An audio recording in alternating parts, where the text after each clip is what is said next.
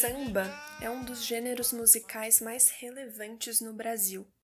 Ele, há muito tempo, vem acompanhando e compondo a nossa história como povo brasileiro, e ao longo dessa história, o samba trouxe muitos artistas que deixaram um legado para a música brasileira.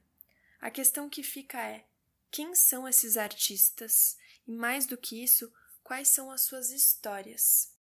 Há exatamente 109 anos, no dia 29 de outubro de 1911, nasceu o Nelson Antônio da Silva, mais conhecido como Nelson Cavaquinho.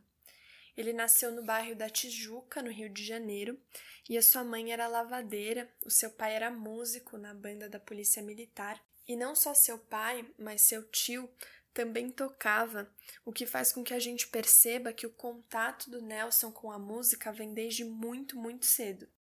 Logo nos primeiros anos de vida, o Nelson Cavaquinho teve que se mudar algumas vezes com a família, entre outras razões, por causa do aluguel que pesava no bolso. E isso fez com que ele frequentasse diferentes lugares do Rio de Janeiro, onde ele conheceu muitas das suas referências e companheiros na música, especialmente no samba. Ele começou a tocar cavaquinho já quando adolescente, fazendo jus né, ao seu nome artístico, Nelson Cavaquinho.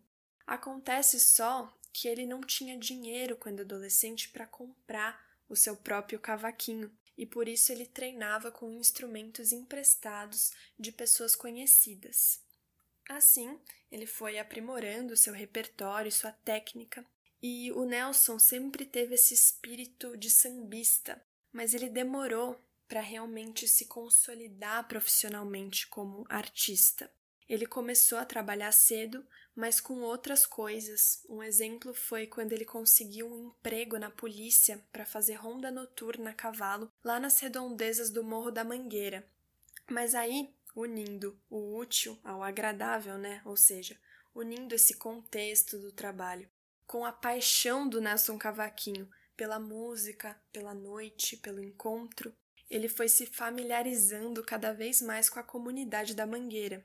E eu acho que vale ressaltar também que a Mangueira foi um berço de algumas figuras do samba, como é o caso da escola de samba intitulada Estação Primeira de Mangueira, e também do Cartola, que foi uma pessoa que o próprio Nelson conheceu e se aproximou nessa época. E daí em diante, a Mangueira virou uma parte importante da vida do Nelson Cavaquinho, e não é à toa que depois ele foi morar lá. Ele, inclusive, em parceria com o Guilherme Brito, compôs uma música que diz: Quando eu piso em folhas secas, caídas de uma mangueira, penso na minha escola e nos poetas da minha estação primeira.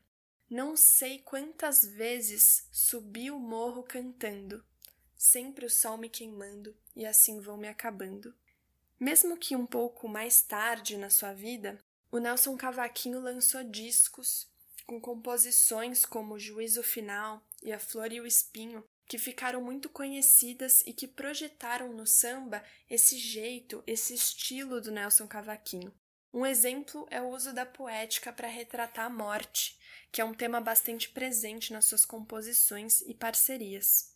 Outra música que ele fez em conjunto com Guilherme Brito dizia assim: Em Mangueira, quando morre um poeta, todos choram.